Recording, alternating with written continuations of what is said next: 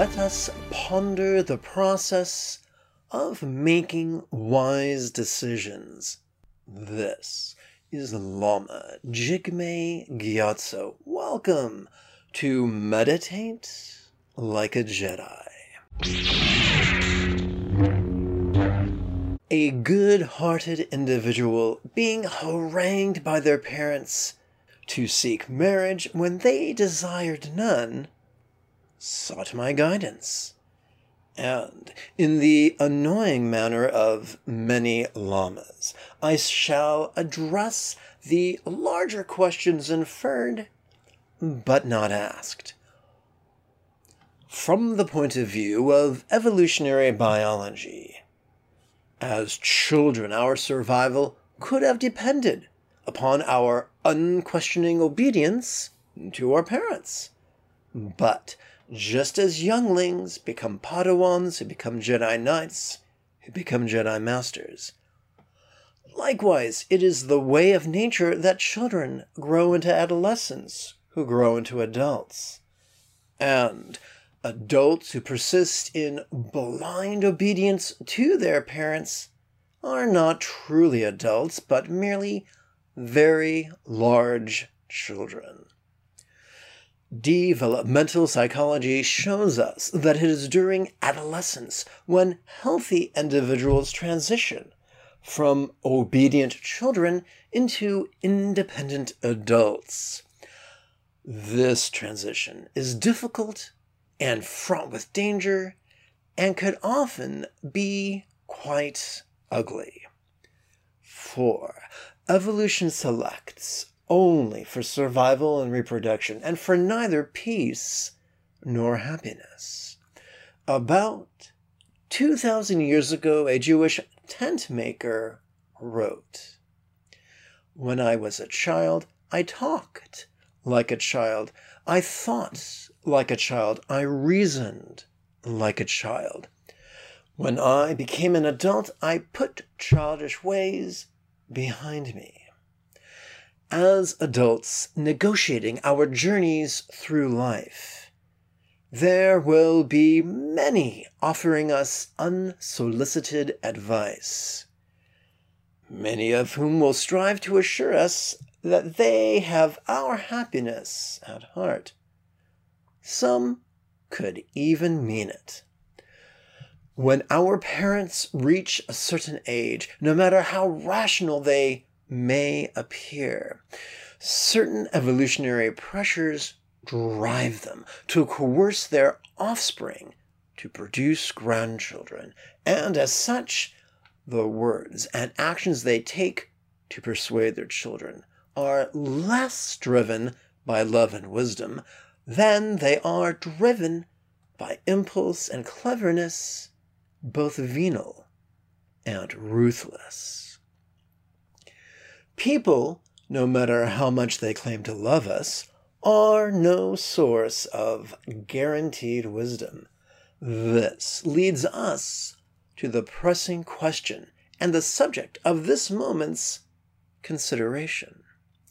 How are we to make decisions that are truly wise? From the point of view of Lao Tzu's treatise, the book of the beneficial way, or Tao Te Ching if you prefer Chinese. The key to a fulfilling and meaningful life is to flow from a state of centered spontaneity, like the fictitious Qui Gon Jinn who trusted his intuition, went on a side mission, and discovered the chosen one.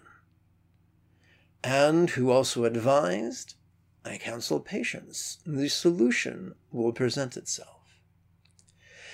It is folly to make decisions from a place of impulsive scatteredness.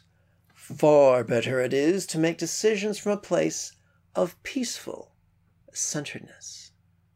It is likewise folly to make decisions from a place of cold logic, as humans are far more than merely our prefrontal cortices, for we have midbrains and brainstems, all three of which must be reconciled if we are to know peace and fulfillment and joy.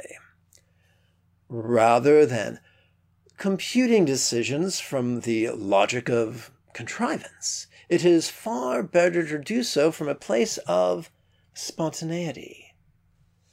No, not the scattered spontaneity of fools, like that so called good idea one gets after their fifth shot of tequila, but rather from the centered spontaneity that is the byproduct of an effective meditation practice. No, neither concentration nor the suppression of thought, for those will only multiply our anxiety and aggression, but rather the Buddha's meditation that watches the play of mind and relaxes into mind's non graspable nature.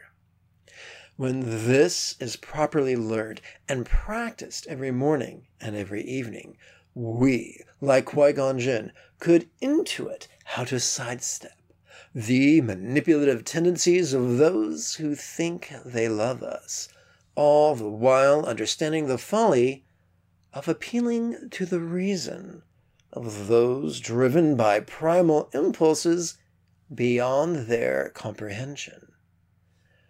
And instead, we could flow from the wisdom that rejects the folly of extrinsic motivations that seek external reward and approval.